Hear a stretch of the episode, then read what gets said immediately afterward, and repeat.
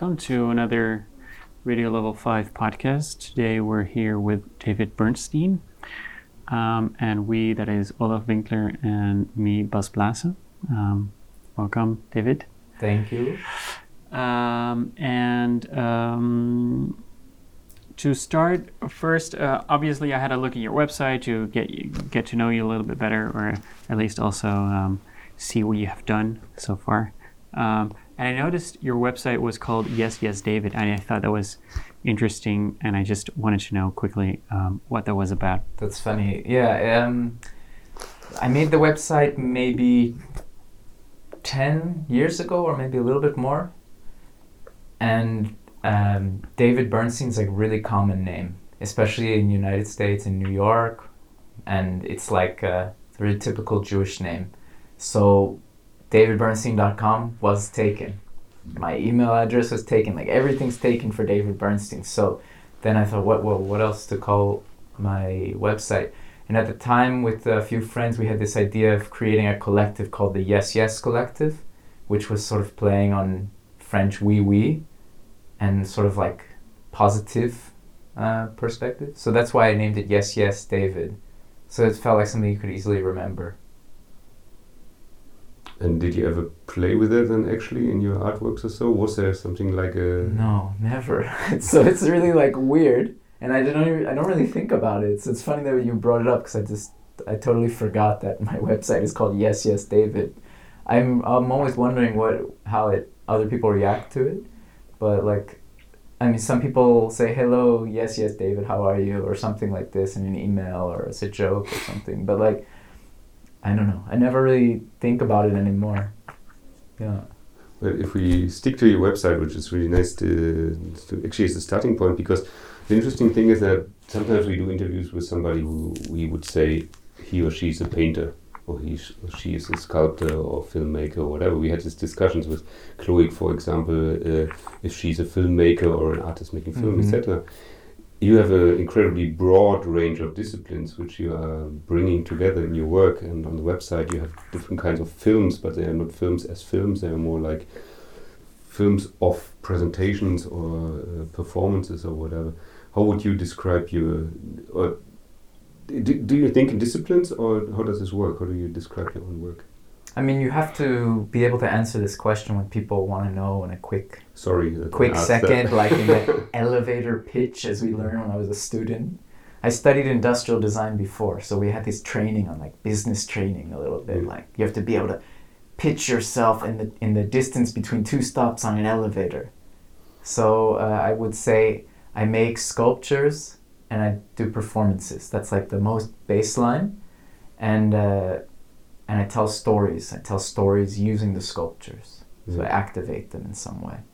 But that that description doesn't really tell the full story either because I draw a lot, and um, what what I mean when I say performance is also very broad. It's not that I only tell stories with objects. I also made a sauna in a car. So that what is that a performance? Is that a sculpture? Is that a functional thing? It's a wellness space, but you know you also have a kind of reflective uh, thought on it. So I think it, it changes it from being just a functional object. So I don't know. It's hard to, to know how to do, define myself. Some recently I thought I feel like a, the jack, you know, like in the deck of cards, the jack, and the jack is sort of like the joker in a way. In, in many games of uh, card games, the jack is the one that's the wild card that's unexpected, and the jack is also like royal, but the lowest royal, and the jack um, is also the jack of all trades, which is the person who does a little bit of everything. So sometimes I feel like I'm the jack in the arts. My English is rather limited, probably in comparison to an American, but then I have to think of Jack in the Box because sometimes the things that I uh, was popping out. Um, yeah, but that's actually the, the funny thing is that the work that I know from you is it's always totally convincing that it is done that way. hmm. I mean, it's not that you are standing in front of it and say, "Ah, is this now painting? Is this now sculpture? What, what does it want to be?" The sauna in a, I think it's a Fiat Multipla, one of the strangest cars ever made. Um, I only I never saw it in real life, so to speak, but I saw the, the films, the photos of it, and so on. And it's totally convincing that also that this car has been changed into something, and uh, uh, which is super interesting is exactly that you're balancing on a on a small or yeah in, in a small area between performance and entering daily routines or so. Mm-hmm. Is that something that you think about the daily? For sure, yeah, very much so. I think that so as I said, I studied industrial design before I did art, and I think that set a foundation for thinking about things in the world in relation to our everyday lives and to our use of things. So I'm if I'm thinking about an artwork, I'm often thinking about a kind of use value. I think that all artworks, I mean, I think that all experience of art is a kind of performance. So um, if you go to look at a painting, you're performing the act of looking at the painting and the painting is performing being an object in a space hanging on a wall. And then there's many ways that you can play with that situation.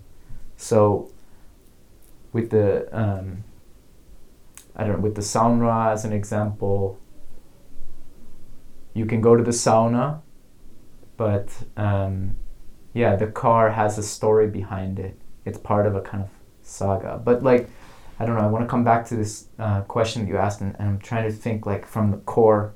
Like uh, a friend of mine, Geraldine Longueville, she she once said to me like, when you think about your work, maybe it's best to just think in the most simplistic terms. What what do you do? So like I, I was like, well, or like what do you care about? And I was thinking like, I really like things and I like stories, and I feel like when we tell stories with each other, that's kind of the point of being in the world or to make a kind of meaning out of out of the everyday as well. So if so i come from design so i have this object basis. And um, i think that is tying together most of the things that i do that i think about things as objects. So like to come back to the painting like I could never see a painting as just a rectangle floating in an abstract universe. For me, a painting is always a physical thing. So when I make a painting, like this one there on the wall, it's really I want to emphasize that it's an object. So that's why I make it a bit thicker out of wood. I put a magnet in the back so I can just pull it off the wall in one second and hand it to you and you can hold it. So that there's like a relationship to the hand that's also really present in a lot of the things I do we go back to the sauna again. The, the sauna it's a much larger space, but it still relates to the hand, to the body. But it's something maybe a little bit different than my usual practice. I'm usually focused on things relating to the size of the hand. Maybe a little bit bigger, the size of a chair.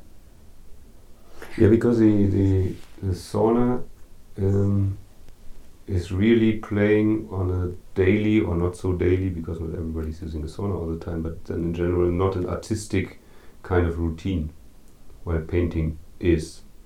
So you're playing with both, and the interesting thing is that you treat them almost the same, even though I mean the delicate procedure at the moment might be different. So. So that's that's quite fascinating. I think you wanted to ask something. About well, yeah. What I like about what you just mentioned is how you you see art objects as something material, as something like an object. At the same time, I think a lot of what I see, what you have done, and also what you told me a little bit about uh, a performance you're to do, which we're to talk about probably later on as well, is that there's um, there is a narrative side, obviously, and that's also somehow sort of a spiritual side. So even though you say the painting is something you want to emphasize to be very material and um, and be present as an object, it has this spiritual dimension as well. Yeah, for me, objects are, are very spiritual in general, especially objects of art they're always somehow more profound than just a, a fork. Although a fork could become profound. Even, even though you use uh, also um, very profane, like everyday objects in your in your work as well. Yeah, like I have this whole collection of spatulas. Yeah. I just brought one actually. I just bought it on the internet uh, just the other day. I had it here behind this chair. It's like a spatula that somehow is blending a spoon and a spatula together. I thought it's kind of funny. So how did that start? Because that's, uh, as you say, Mm. uh, art objects are maybe something different than everyday objects, um, everyday life objects we use. Um, so what's, how did that start? And is there a difference between your maybe more art-oriented practice? Well, the spatulas begin when I'm uh, when I moved to Netherlands to study masters at Sandberg Institute. I was already making work that was um, uh, let's see how to explain it. I was making work where I wasn't making objects. I got freaked out after studying industrial design about the production of things because when you start thinking about e- ecology and uh, responsibility of mass production, it's like, I don't know, it seems insane to make more stuff, to make another soap bottle or something. So I stopped making things and I was just moving things around in a practice that I was calling object conversations or studio conversations. And this practice then led me to look at uh, object relations theory in psychology. And someone gave me a book of Donald Winnicott, who's um, important psychologist and therapist in the 20th century. And he was creating a lot of practice using games and things as in his psychology practice. And then as I was reading him, I, I learned of a game called the spatula game. And my mind immediately just started to run because like it seemed so silly to me to make a game with spatulas. But when he used the word spatula, he's referring to this kind of stick that doctors have to hold down your tongue.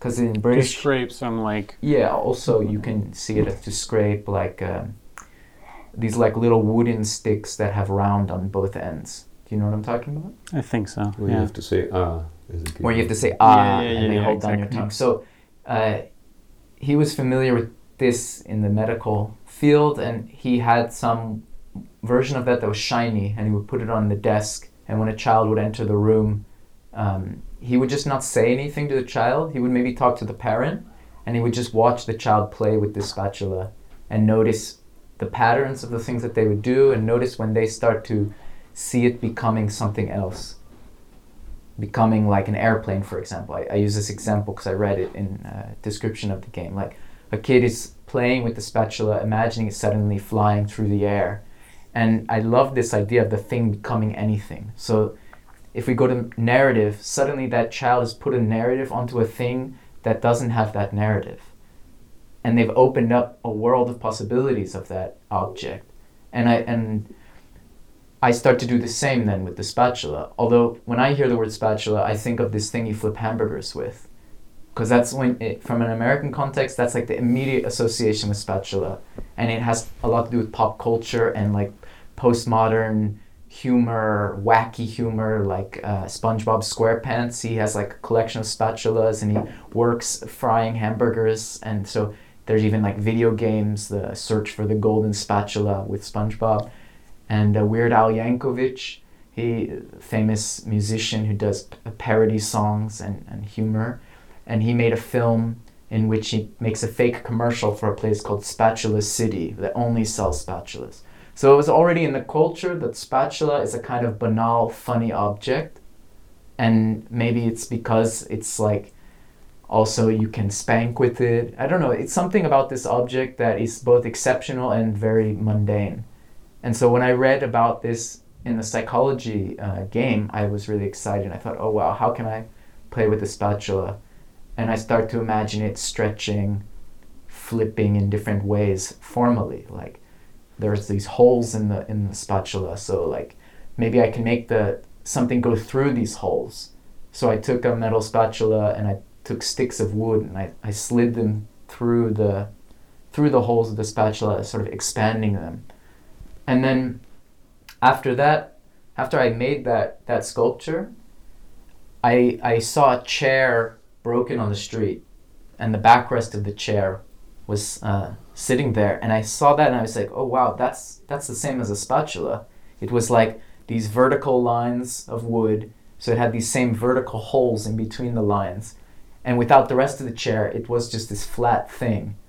And so then I I got huge pieces of wood and I pushed them through the back of the chair, doing the same thing that I did with the small spatula and the small pieces of wood.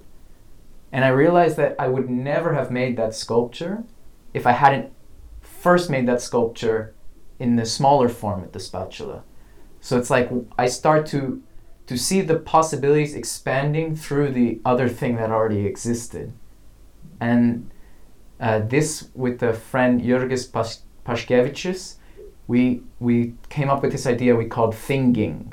And thinging, a few people have used this term uh, more recently, but I think also some important philo- philosophers have created uh, philosophies where they use it, but for a They different appropriate reason. your. Uh, They did, well, they didn't appropriate. term. it, It's just the thing in the air, you Right. know.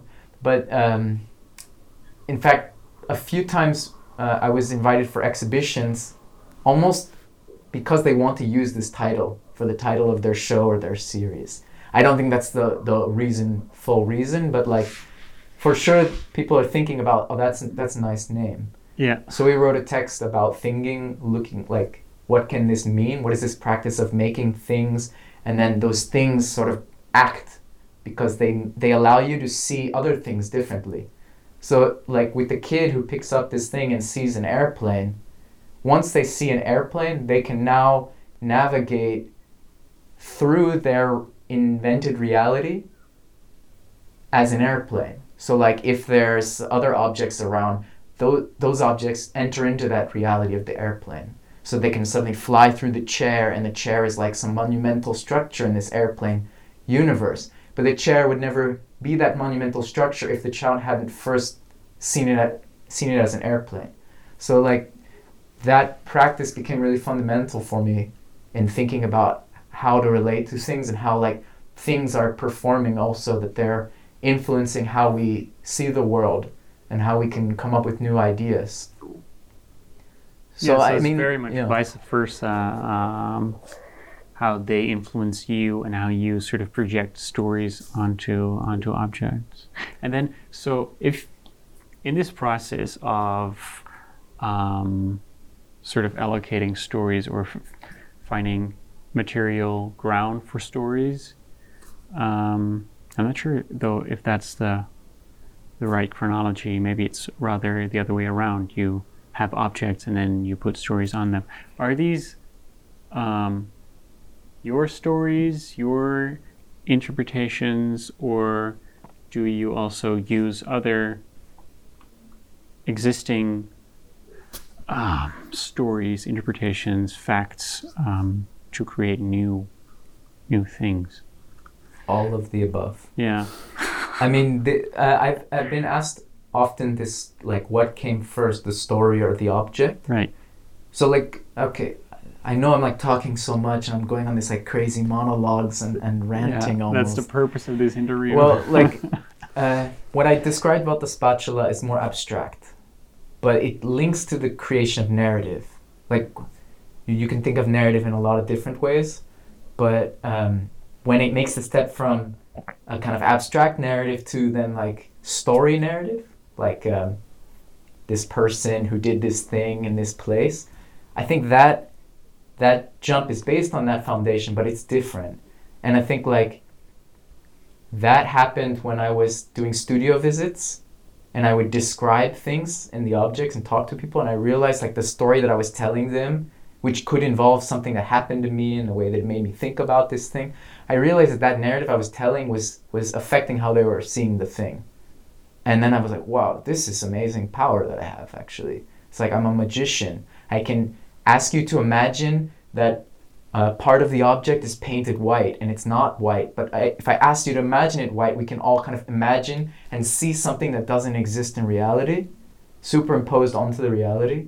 And that's like uh, you're a sorcerer then. It's so amazing the potential of just of just speaking a little bit with something you change it completely. So you can also create fiction that you then place into the object.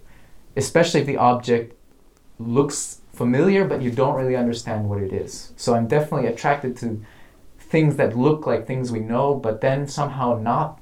Because in that space there's so much potential to to invent and to play. So like to answer your question it happens in both both directions that I have a story and then I see a thing and I see that story in that thing, or I have a thing and that thing then makes me think about a story.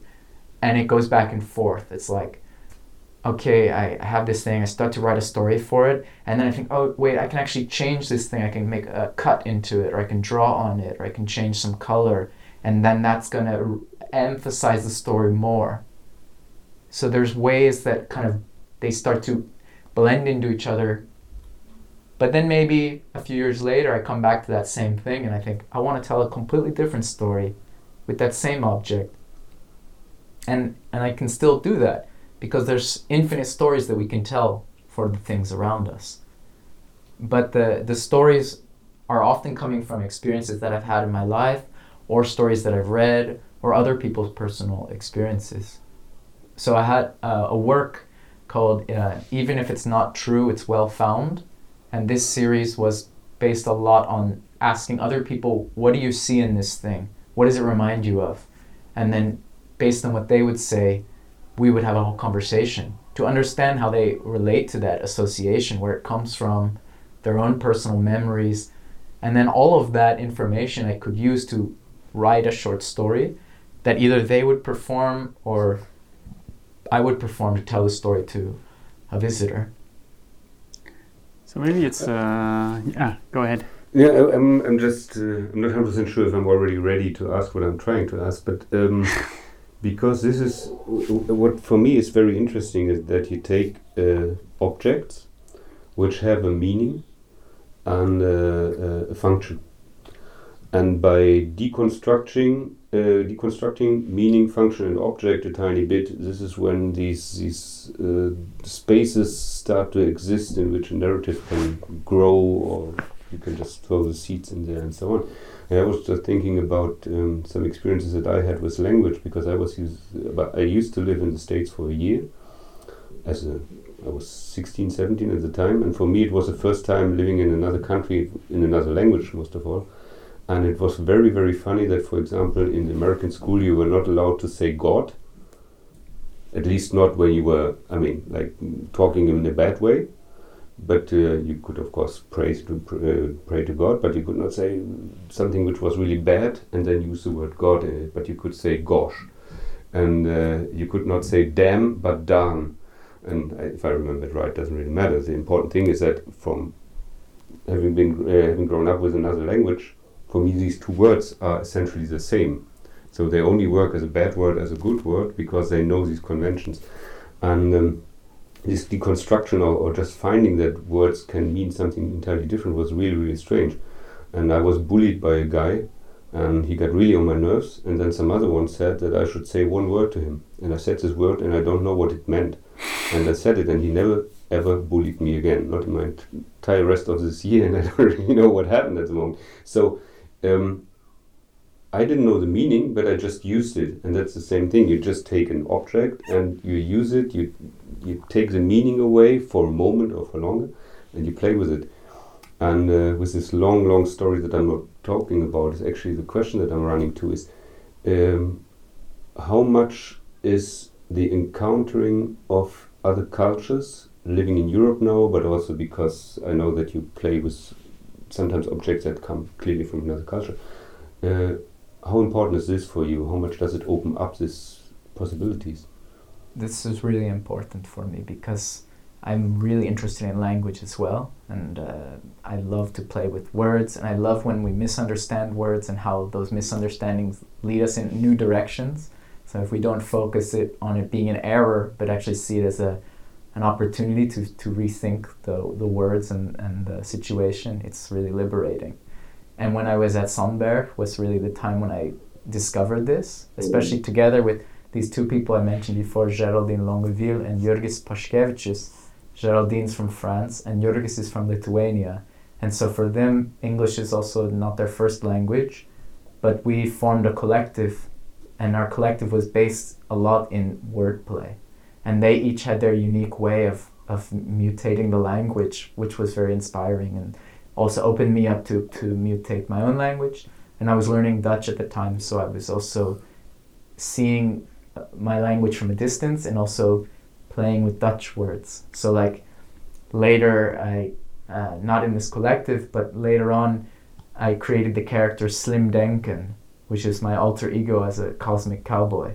And Slim Denken in Dutch means smart thinking, but it also has this Texas sound like Slim and Denken. It's like a bit like Duncan, which is maybe a common name.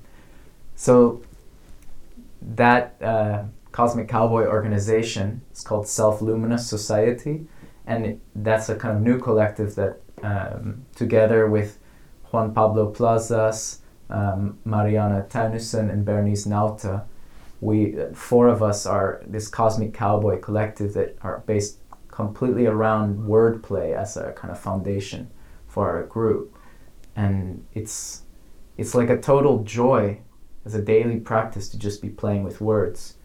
I I just was thinking this morning about I don't I saw the logo for our group Self Luminous Society, and um, and then I realized that Brussels can also be Brussels. It's a really stupid thing, but I don't know. These kind of moments are happening every day where I'm like, oh, Brussels. What is a Brussels?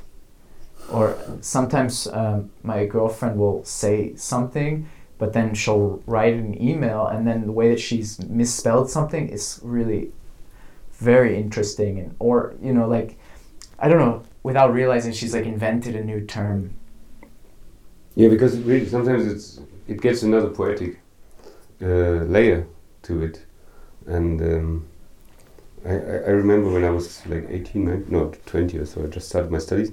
I was going to this group. We were like exchanging literature and writings and poems and so on. And there was this guy from Persia who wrote in German, and his German was not good. So these poems were really beautiful.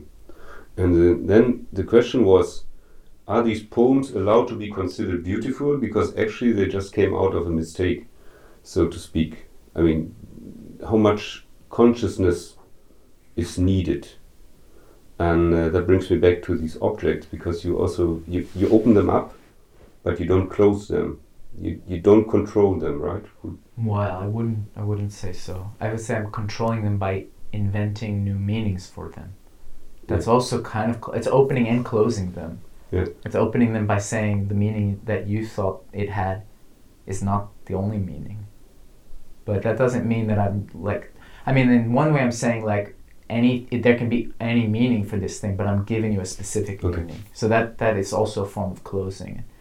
Because I, I'm I'm kind of against this cliche when artists um, say that they want the work to be open, they want the viewer to bring their own interpretation to it. Sometimes I, I get it, it makes sense, but often I think it's a kind of like way to deny um, giving something that that is uh, your reason for why you do the things that you do. And I think that generosity is important, especially for people who haven't been trained in in um, looking at a lot of art. That if you say you can play with this, if you say you can see it, and I'm going to show you a way that you can play with it, perhaps that opens up a um, feeling that they can play too with it. Like I mean, I think children are really good at playing without needing any instruction or anything because they, they haven't been conditioned to think that there should be the correct way to see something. So if they see a portrait of a, of a man or a woman and uh, it's like a classical portrait, they're like, oh, this is a portrait of a person who has no legs. This is what a friend of me uh, said, her nephew said.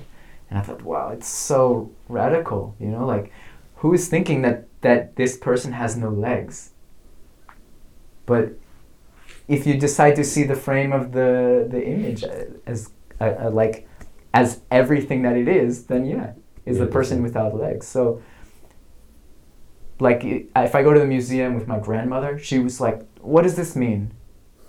you know, that's so fundamental that people want to understand something. They don't want to feel lost because it's not a good feeling. It's very often very alienating.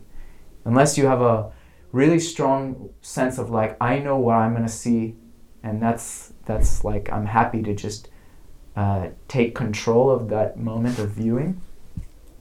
You can often feel lost. So yeah, I want to play with that and to really open up a moment of looking too, because I think that when you start to tell stories or describe details in something, people really end up looking much more deeply than they than they look normally. So maybe we could uh, start going to the objects, or uh, Sure. Yeah. you uh, just before we started the interview, you uh, unpacked this uh, this frame, and you talked a little bit about it. But uh, maybe for the sake of the the the the podcast, you can describe a little bit what we see and what it is. Sure. So this is a work. It's a collaboration with Jun Sheng Zhou or Zhou Jun Sheng, depending on how you want to say his name. So we did this collaboration three years ago, and uh, it's called uh, Buddha Inside and Out, and it's a large vertical frame with a plexiglass that's been laser cut with holes in it, and in the middle you have a hole like radiating that looks like kind of when you're at a ticket counter and you're going to speak to the representative, this little star pattern that you, you talk through. And that's located right on uh, an image behind it that's a kind of white blob. I mean, you can't see it's white so easily because it's uh, printed on a, a gold um, paper. But um, the, the image is what actually attracted me originally, and that's the thing that I really focus on. Um, to, to explain because um, this work will be shown at a performance that I will be doing at Artist Club Coffrefort here in Brussels, hopefully in the new year, maybe at the end of January. Let's see how it goes with Corona. But um, that performance, it's called I and I. It has three chapters, and the third chapter is in um, is in a tea house, and this work is hanging on the wall in the tea house. And so I welcome the few guests who are part of the performance into the tea house, serve some tea, and then I, I start to tell stories about different things in the room. So this is the first thing I talk about. And and I say like so when we first met in his studio, I saw this hanging on the wall. And I asked him what it was, what this kind of abstract blob is. Do you have any idea what it is? No, I had a look at it before, and uh, It looks a bit like um, like a Käthe Kollwitz which lost its shape or something. So it's a like what a, is that? Käthe Kollwitz is a sculptor, a German sculptor. She made this very known these uh, weeping parents. It's uh, I think it exists three times or even more. There's one church in Cologne which is entirely ruined and in the middle it's standing, and there's another famous place. Anyway, so it's. Um, it, it looks like, or it could be also Rodin or whatever, but it looks like a rather compact sculpture which has lost its surface through weather, Mm. or wind, or storm. I don't know. Mm, yeah, that's it's true. it It, is. it looks somehow a little bit fluid, and then it froze again in a sort of new, un, ident- I, identifiable shape or something. It Hmm. reminds me a little bit of, uh, of these. Um, this is comic series. I don't know how they how they were Barba called. Papa. Oh, Barba Barba Papa. Papa. Yeah. I love Barba Yeah. Papa. Talk about shapeshifters. Yeah, what a- exactly. What an amazing co- uh, story Mm. comic. And then it has a bit of the Urinoir by Marcel Yeah, Duchamp, from which is also this Buddha, this Buddha discussion later on. that But that's came probably out also the perspective of the photograph and how it's taken. Mm. I'm not sure. Uh, there's an object. I'm gonna just grab it. Sorry for the noise. Um, there's an object that goes with with this frame, so I think it's important. So this will be, I guess, on a shelf next to it. You Which see is- it? Yeah, it's like a tiny version of it. It's the like a- shape connected to it, but it's much more pointy, much more. Yeah, it's a small like a wooden shark- object, a little bit or smaller than a hand, and with a point. Some people see it looking like a thorn, for example. Hmm. So, um, so basically, Jun Sheng, he went to a museum, and he saw this object, and he took a picture of it, and it's a plaster cast for making a bronze Buddha. Okay. The So- outside. Yeah, this is the outside. This is the mold, and uh, it's using the lost wax method. So inside of this cast is the metal Buddha, and then you would normally crack this with a hammer and break apart the mold and and reveal the, the Buddha. Every time you mold with lost wax method, you you lose the mold. You have to make a new mold each time. And this this one's from the 19th century, and it was never broken. So inside of this mold is is a metal Buddha that no one has ever seen before. And uh, he was explaining this to me, and I thought it was really beautiful. I mean, I love this idea of this thing that's the real thing is inside of it, but no one will ever see it. And that what it's become now is this really abstract form where we start to project other things onto it, like we spoke about before. And then I asked him to explain it, and for him, he was interested in like the question of where is the true Buddha? How do I make a, image, or how do I show the the truth of Buddha? And he works a lot with photography, and he's interested in in language and about the meaning of photography, the meaning of the word ph- photography in in Chinese, and um, I can't remember exactly. I would need to to ask him, but the meaning of the word photography has something to do with a kind of distance or absence, like showing the shadow of something. So it's always a kind of fakeness of the of the real thing. And he was feeling like this object is also doing that with the Buddha. It's not the Buddha, but then perhaps by showing the absence of the actual thing and the photo as a tautological doubling of that action, he's actually showing the true Buddha. Because anyway, a statue of Buddha is not the true Buddha. Where is the truth of the Buddha lying? And as he was telling me this, I was really like amazed because just a week before I had uh, met him, I had made this wooden object that I'm showing to you. And I said, I made this object and I showed him a picture on my phone. I said, this actually is the inside of Buddha. I bought a wooden Buddha at the market and I decided to carve carve it away towards a kind of abstract inner core. So you're showing me the outside of Buddha and I'm showing you the inside of Buddha. So we're both approaching this but from two different directions. And not knowing of each other because you did this before. Yeah. And so this sort of started a friendship and conversation where we would share a lot of interesting things relating to Buddhism and to these kind of abstractions as well. So yeah, so in the performance then I, I talk about other objects that relate to this, other stories of things between inside and outside.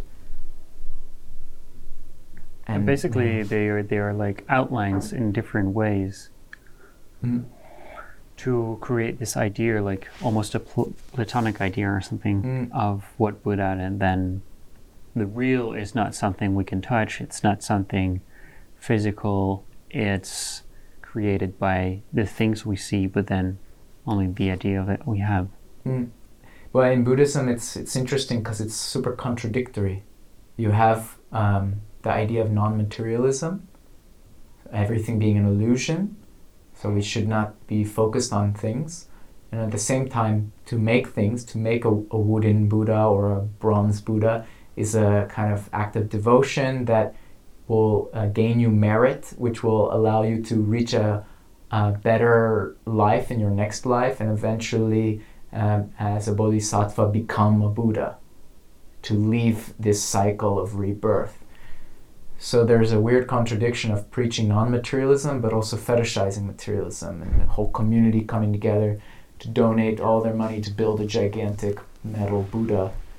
And and in Buddhism, people often see these objects as also being alive. So they're not just a thing; they're actually containing the soul of Buddha or the spirit of Buddha in them. But then there's been sometimes in history iconoclasts who challenged this, although they're rare, who said, uh, uh, for example, there's a story of a monk who is burning a wooden Buddha, and another monk come by, comes by and says, What are you doing? How can you be burning this Buddha? And he said, I'm, I'm trying to get the, the essence of the Buddha out of it. And the guy says, But you won't get the essence of the Buddha out of it by burning it. And, and then the guy replies, Well, then maybe there's no essence of Buddha in it. So it, um, I think that these stories also link to what's happening in this work, and um, I mean, um, I don't know how to re- to to expand upon it, but it's like this is one element within a story that I'm telling, and in this performance, I'm I'm seeing the performance like an exhibition. It's a collection of different works and I'm leading you through the exhibition by telling stories that that link them to each other and build to a, a larger narrative that asks these broader questions from different perspectives. What is really fascinating is that when you talk about these things, and we did like a tiny interview four weeks ago or so here, and when I just like attacked you more or less, and it was only 10 minutes, it was about other works. And um, every time you, you talk about your work, it's, it's possible to, also for the listener or the viewer, to directly expand on these topics. So I have a lot of ideas of this, but because I was thinking about the, the topic of burning objects more in general, and also objects which are by convention full of meaning, so to speak. And you being raised in America as a country which is more than probably any other country in the world very sensitive when it comes to burning the flag, for example, mm-hmm. and all these things. So what does really happen when you burn something which a bit re-referring to this matter of words and what the words mean. Um, what happens to the meaning if you burn an object which only bears this meaning because somebody put it on it? So it could go very fast. But um, maybe to keep it closer to the imagination, um, what is really happening. What else are you showing in the in Coffre Fort? What are you going to show there? Well, to, to, to to see more of these kind of perspectives how yeah. you approach things.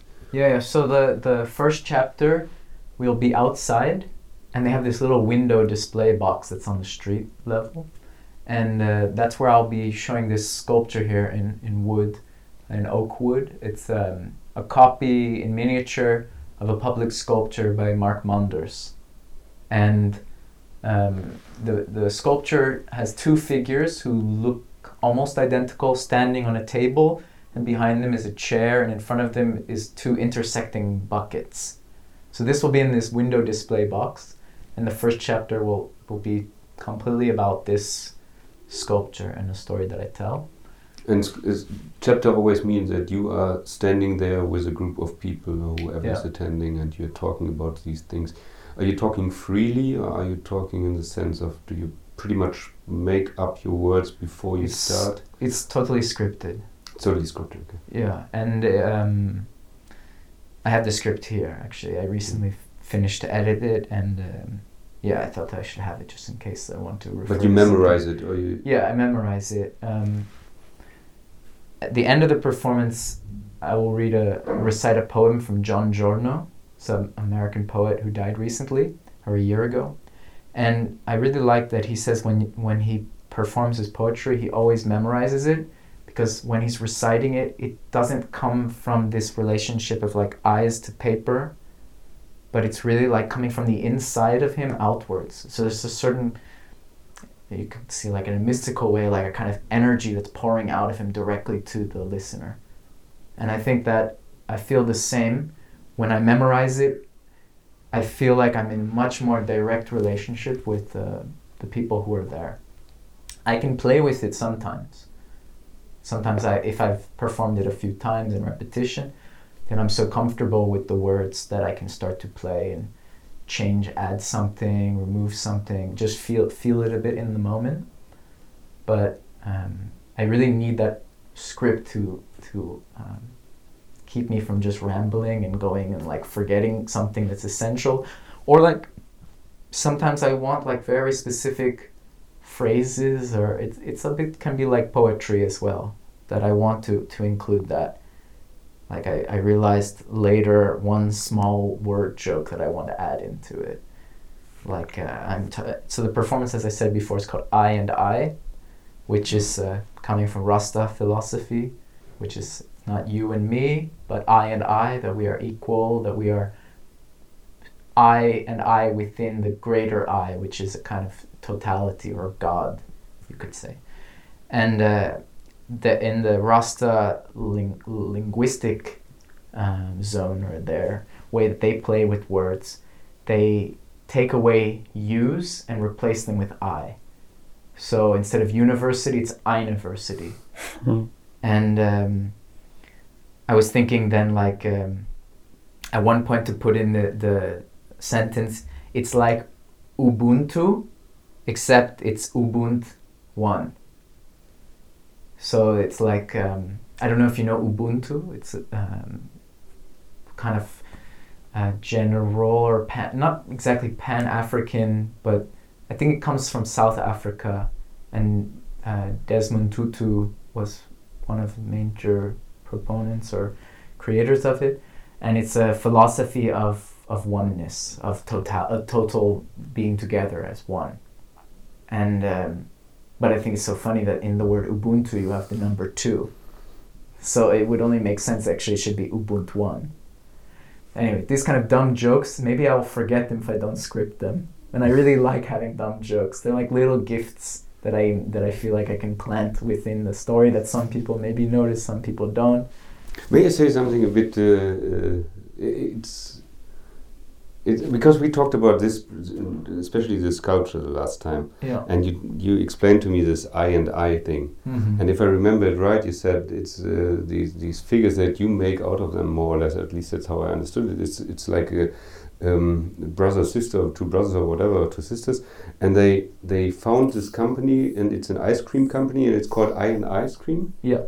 And and I was thinking so much about this since then. If I find it entirely stupid, or very intelligent, or what it is about, because you you're very serious on some things. You you read a lot of things, and then you come with these really stupid jokes sometimes in between, and it makes it really funny also. And but it's it's like a stumble stone. You you stand there and you think, does he mean it seriously? Or what?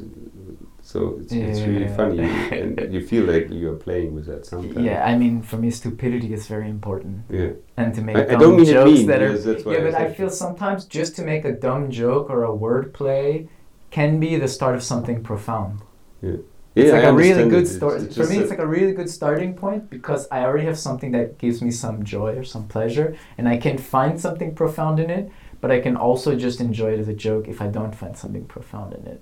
But for the I and ice cream, I think that there's uh, also something profound in the story, and like when Maybe I we have to explain this a little Oh, bit yeah, better okay. because I Yeah, okay, so- listeners at home so- so- so this sculpture it's it's in Amsterdam in the east of the city uh, and the the uh, Tegelbergplein. There's some some letters before that but it's this plein in the area near KNSM Island it's a former docklands that was made in the 19th century as an expansion of the Dutch colonial and their uh, naval uh, uh, trading. They built this area because they turned uh, the area where the boats were before into Central Station. And then this area eventually became housing in the 80s and 90s. You know the area I'm talking about? Yeah, yeah, yeah. And at the end of one of these neighborhood parts that used to be a, a dock, the very end of it stand these sculptures looking out at the water. It was made in 2001. Yeah, and in real life they're much bigger. Yeah. They're like They're like the figures are a little bit bigger than the height of a person, but the table and chairs are reduced to 88% of normal size, which is Mark Manders' thing about like trying to make a sculpture become like a photograph where you you are you find it familiar but also having distance. It's also goes similar to what uh, Jun Sheng is talking about as well. And he also thinks about it relating to photograph uh, because he puts the two figures that are almost identical and the intersecting buckets, which is basically he wants to show like two moments in time of the same thing. So it's like the camera rotated a little bit and, and took a picture again. But then this translated into sculptures. This is how Manders explains the, the sculpture. But for me, when, when I uh, saw this sculpture, and I, and I thought, how can I use this to tell a story? Um, four years ago, I was invited to do a performance in the east of Amsterdam, where I was living, by Sara Giannini, a curator who also lives in the east. And it was a project called Heterotropics, and it was looking at the history of the Dutch colonial enterprise relating to the present, especially with the names of streets. And she invited different people to make works dealing with that in public space. So I made a performance, and the first part of the performance was at this sculpture. And the first thing I noticed about this sculpture is the hands of the figures. That they're these weird scoops. They have a thumb and then they have a scoop. And, and I immediately thought about ice cream scoops. So this was like the, the initial associative leap. And then I start to imagine okay, maybe this sculpture, located where the ships would go on colonial voyages, is a monument to people who were doing that. And then, what would it mean to be an ice cream colonist? And then I start to research the history of the ice trade because it was a real trade from the 19th century of harvesting ice in the north of uh, the uh, earth and like Canada area and then bringing them on big boats to the Caribbean or to southern United States to cool meats and fish and whatever. So what if these uh, these siblings, brother and sister, what if they were uh, involved in the ice trade, but then they, they decided to pivot their business to making ice cream? They met some gelato chef who showed them how to make ice cream and it like blew their minds and like, wow, we're transporting ice, but we could actually increase our profits by turning some of this ice into ice cream. And then we can spread ice cream around the world and make a huge profit.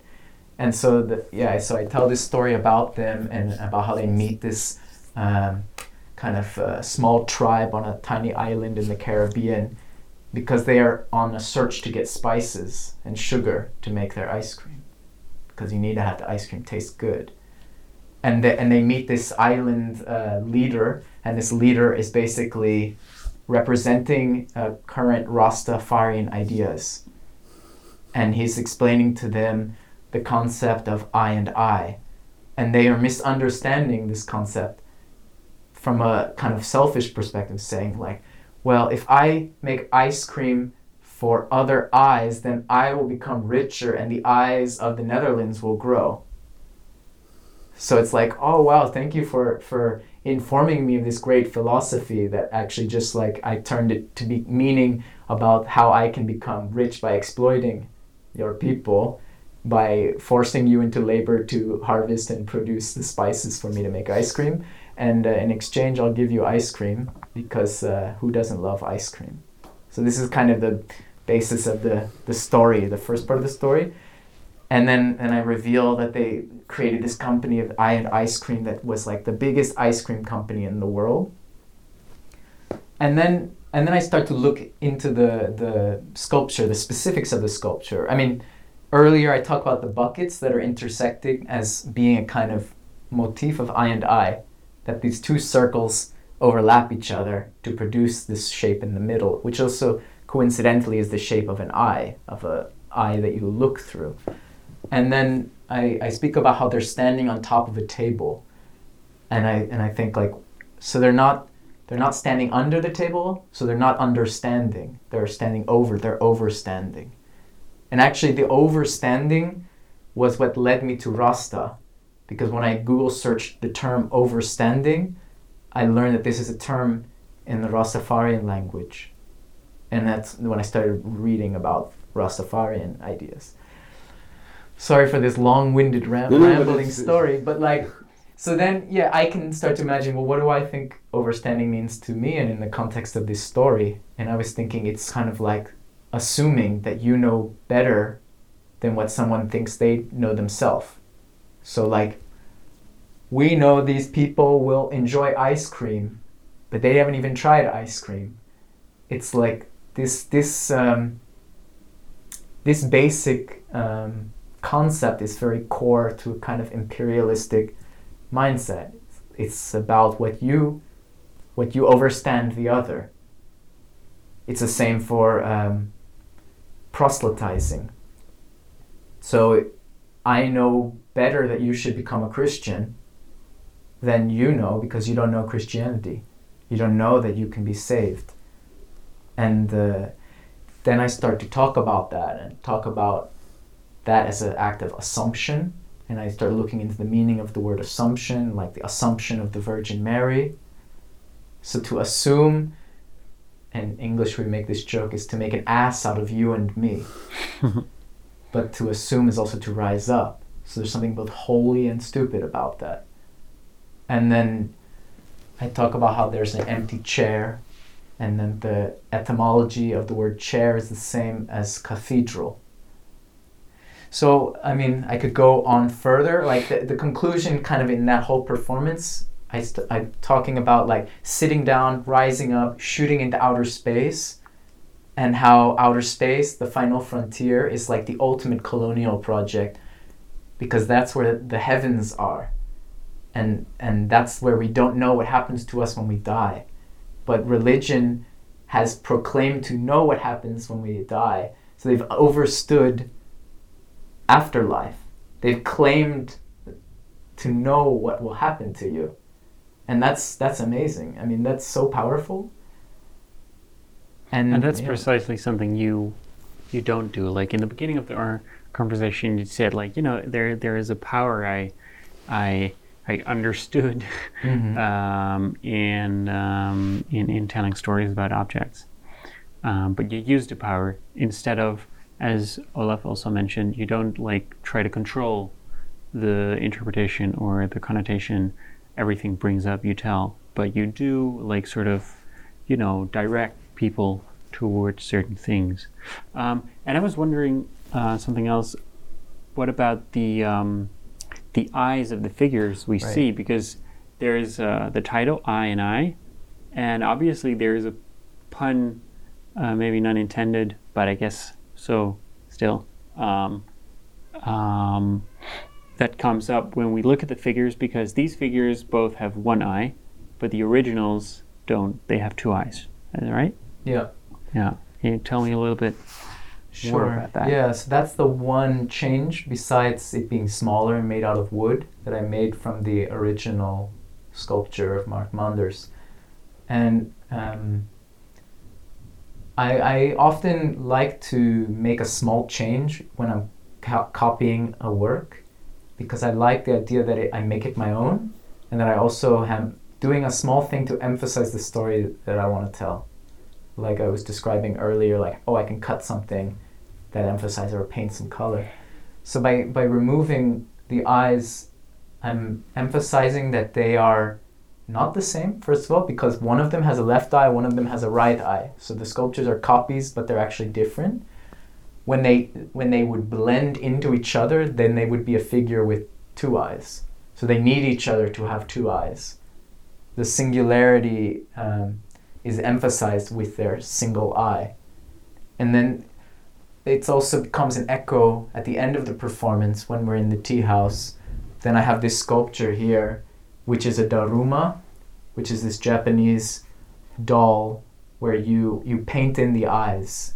So you, it starts with no eyes, and then you come up with a goal that you want to accomplish, and then you paint in one eye, and when you accomplish the goal, you paint in the second eye. And Sara Giannini, the curator who invited me for that original performance, she told me she has a, a daruma, and she painted in one of the eyes, but then she forgot her goal. So she just Her has second this, goal. Yeah. Or? Well, no, because the first eye is, is you paint when you you come up with your goal. Right. Okay. You decide yeah, your yeah, goal, yeah. and when you accomplish it, you paint the second eye in. So it's a kind of motivation. Yeah. You look at the thing, and the thing reminds you, yeah. I should complete that goal that I made. But she forgot what what her goal was. So now the object reminds her that she forgot, or perhaps it reminds her that she she doesn't have a goal or maybe it's liberating. You don't need to have a goal. You can just be. Maybe you'll accomplish all kinds of things that you don't expect. But this this painting in the eyes, it's also coming from um, early Buddhist iconographic painting traditions. That the eyes are the last thing that would be painted in, because it's the moment of waking up the soul that's inside of the the object, as I said earlier. And sometimes they would do ceremonies where they'd have a monk present while, when the person was painting in the eyes. Sometimes the person who's painting in the eyes would not look while doing it. They would close their own eyes so that when they finished painting the eyes, they would open their eyes and see the thing alive. So it's like this this is somehow a crucial moment of the thing waking up. And for it to be stuck in the situation of one eye and one no eye, it's it's in between being awake and being asleep. And so, so what's that? Is that a coma or is that I mean, I think it's it's like where we are as people. We have things that we would like to see change in the world, goals we want to accomplish or ways that we could uh, improve things or become enlightened in whatever way we think, whether that's about uh, injustice, uh, racial or sexual injustice, or religious injustice. I mean, it's the cliche like to become woke, but like here it's half woke. And perhaps it's a better representation of, of where we are, and it, it has a motivation in it, which is we still want to become awake maybe we will always want to become awake because we will never fully accomplish our goals because maybe we will have a new goal that comes. So this this situation i find fascinating and it's kind of a one of the core themes that i want to get to within that within the performance of i and i is like we want to wake up but we're stuck we're in between but we're, we're trying. And bodhisattvas are trying to become buddha they're trying and buddha i mean the word buddha is to become awoken that's the meaning of Is the that word something you you you want to do with your work? I mean, you so you speak about motivation, and I wonder. Um, I think that's a, sort of a nice way to approach what, what are you doing in general? Like, what is your motivation? And I see that in your work there is both something very funny, very uh, even hilarious sometimes, uh, something very banal, but also something political. You mentioned at, in the very beginning, uh, graduating from your design background, you were like, you realized how bizarre it seems to be to create new objects. And, you know, you made this performance which sort of um, comments the colonial history of the Netherlands. So there's, as Olaf also earlier mentioned, something very, very serious and something very funny. And I don't know, I don't know if that brings together the, a question about motivation, but I wonder what your motivation is. Like, what, what do you want to do? What drives you towards making that new performance every time? definitely the political is is very important although i'm not i don't know if i'm directly um, always directly touching on it in a way that can be seen as like mm, giving us something concrete to work with. Let's say like it's not activism um, but it's reflecting on these deep questions that politics is also dealing with and we are dealing with as societies. I, I, I think it's important to think about these things and, and I want to think about them, but perhaps by using humor, by using poetic uh, metaphors and, and uh, abstract imagery, I can shift the way that we are looking at things. We, we often get stuck into certain ways that we see things in the world, whether it's history or current issues. And perhaps uh, one motivation is to kind of shift that, to see our situation also like a material that we can play with and and and rethink. And um, it's not to necessarily solve the problem, but it's to bring an attention to it in, in, one way. And um, Also, because it has your attention as well, or gained your attention in a way. Yeah, and it's also like I I notice things over time. I mean, this performance is from four years ago, so I've had a lot of time to think about it, and what I'm reading and what I'm learning, I'm seeing in relationship to other things that I've learned or that I've created, and that that those different points, they they have a tendency to connect to each other. I mean, it's kind of human psychosis that we want to connect everything but like i'm really trying delicately to to build a constellation of things that connect to each other because when we connect things to each other we change the way that we see both of those things. So when i carve away the eyes i'm also referencing this sculpture that they are half awake and half asleep. And so i'm i'm changing the way that we look at that thing and perhaps changing the way that we look at ourselves. And the performance ultimately is all about ourselves as individuals and how we relate to others in the world. and it's about how we understand life and death, and the afterlife, and truth. Um, That's something I like very much about your work is that you, you speak of acti- activating the objects in a way, but also it activates the the people, the listeners, the viewers of your performances in a very uh, very uh, direct way, I guess. And also there there was a there was a work I saw on your website I didn't know. Um, you created objects and people could take one of the objects along in the exhibition. It was very very very physical and very directly. Um, but that's nice. How um, can people still like sign up for the performance you're going to do, or like how does it work? Well, um, hopefully in the beginning of January, I'll start to install everything there in the Gopher Fort, and then I'll make an online sign up portal. And, uh, And it will be very limited, I guess. yeah, even before COVID. So the the it was supposed to happen in April actually. So even in February we were planning it, and I wanted it to be six people each time, and I would do the performance twenty five or thirty times, especially because the the tea house space you can't fit more than six people inside of there. So, but now because of COVID, maybe it will be even smaller, two or three people per time. I'm, I'm not sure yet. I still have to figure out how how to do it practically. But yeah, then I'll send it out and you can find it. Hopefully, we can uh, share it with the level five, and uh, people can can see it there.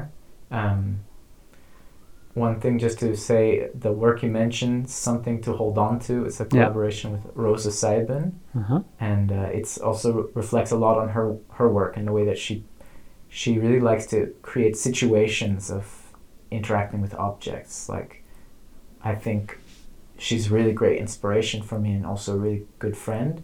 And um, in 2010 I, I or 2011 2010 i showed a work of hers called object which was a, a sculpture. And the idea is that you carry it around with you all the time. And uh, you keep it in your bag and then you can show it to other people. So, so the exhibition of that work is done by one person who's assigned to show that work. She's shown similar works like that in institutions where like the guards who are working there would keep it in their pocket. So like she's definitely the one who influenced that um, that way of thinking about it. And then me like talking with her we we came up with this idea of how we could place something like that within the experience for audience who would go to uh, art center. And then they would be able to carry one of these sculptures throughout the exhibition space. So that thing becomes something that gives them comfort or they look at it and then they look at the other things and maybe they see a relationship and it changes how they how they see it again that's like what i spoke about when you asked me about motivation like how things change the way that we see other things and there's one other thing I want to say because I know I'm just keep rambling. I just ah, but like um, one thing I feel like it's really core and like you said it a little bit at some point. You were saying something about melting, and uh, um, I like this metaphor that works often, especially historical works in museums, become like ice. They become frozen. Like we decide the meaning, and they're stuck like that forever and I'm really interested in melting and cracking that ice to say like things are ne- not frozen. Open There- again. There, yeah, there are meanings for those things. There's reasons why they were made in histories, but we can melt those things like the Mark Manders sculpture, and we can appropriate them and tell whatever story you want to tell using that thing, and that makes that thing alive. And I think that's also a core motivation and perhaps that we can see that idea as um, something that can be relating in politics or how we relate to anything in the world.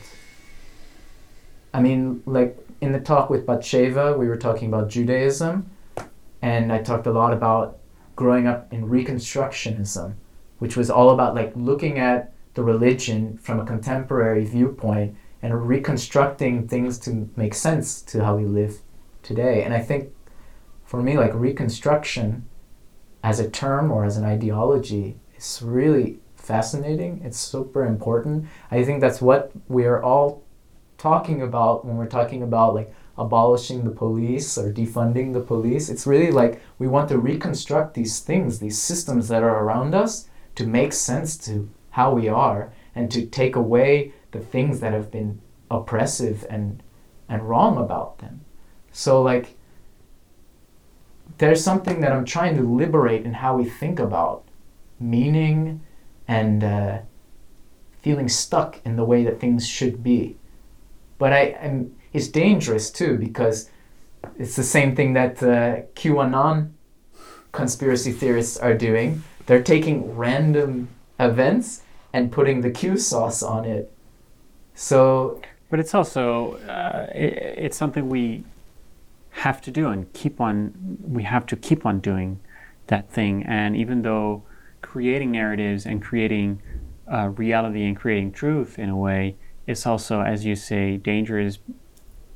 And it's being done in a, in a way that I guess a lot of us disagree with. If you look at uh, far right wing uh, populism, for example, but um, yeah, it's um, I, I don't want to defend you because it's unnecessary to defend this point, but if you say that, I understand what you mean by this parallel between like these constructing narratives and, and like uh, the, evil side of it in the sense of QAnon or whatever. But um, I think the way you work is very, very strong, but at the same time it's delicate. And uh, I would rather describe it as you, you make knots in strings where sometimes people didn't even know that the strings existed before. Like if we go back to the, the Manders sculpture, if you if you connect the, the colonial history, let's put it on globe horizontal east-west, but also I think hardly anybody knows this way between Norway and Italy was in Europe the main route for ice. And because you were talking about the states and Caribbean and so on, but I think Italy is the most important country for that. So, and you bring this together with this playfulness, so then you make a knot into things, and in present culture, and, and but it always remains very delicate to me at the same time.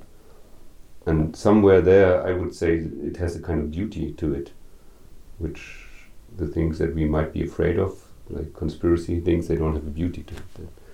I think that I'm also it's uh, I think what's really important for me is also that I'm deconstructing, I'm telling a new narrative, but I'm also showing you that I'm doing that. Yeah.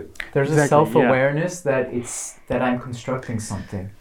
That And- you, you can believe my truth but know that I've created that truth. But maybe that's solving this paradox because you said, no, I don't want to give away all the control. I said, you, you, you don't keep control. You said, yeah, but it's well important. But it's exactly because you control what you're doing, but you're also showing the way how you do it, which gives the listener, the viewer, whoever, the people who are attending a performance, the uh, the power, the possibility to to do a reconstruction of something the same way they you do it, or to understand what you're actually doing. And Yeah. so there's so many questions I still have, Yeah. but I think we are more than an hour already. Somebody's cutting wood I, outside. I just, Yeah, I just, they're- they're I just wanted to reconstructing end with a, with a question that normally we should probably pose at the beginning, and we very often forget. Yeah. But um, uh, we started talking about the sauna you made once, and I remember you had an interview with someone in the sauna, and during that interview you said that you found out you were allergic to cold, and I was just wondering how are you doing actually now it's so cold outside. Really not well. Like I mean I'm doing fine, but like it's really weird. I don't understand what's wrong with me. Actually, Kevin and Perry were there when I first noticed this was really a problem. I was in, in Chicago. We met up with them at a beach, and I was just playing in the water with them. And suddenly, I was like, I need to get out of this water now, otherwise, I'm gonna pass out. And then I like stumbled to the sand and collapsed, and they had to call an ambulance.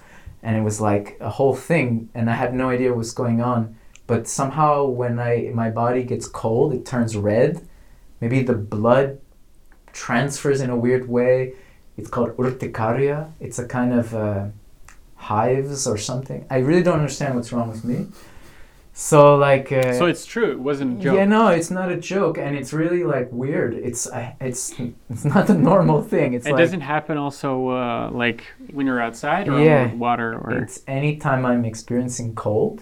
So it's not dangerous if probably like the core of my body is warm, but I start itching. Like even now, my legs are itching, and it's not even that cold.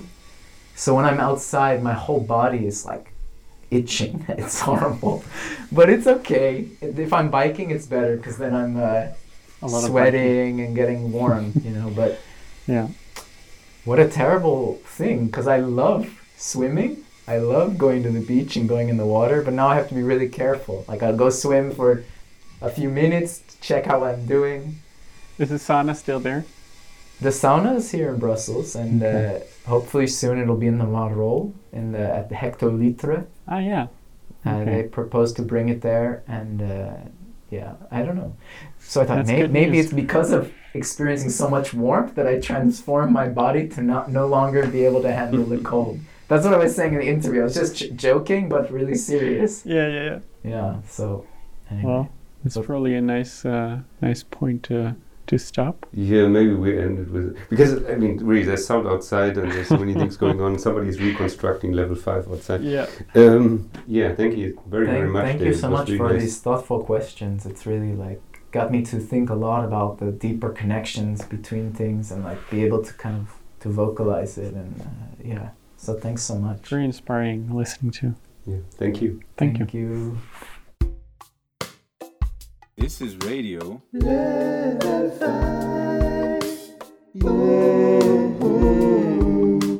Yeah.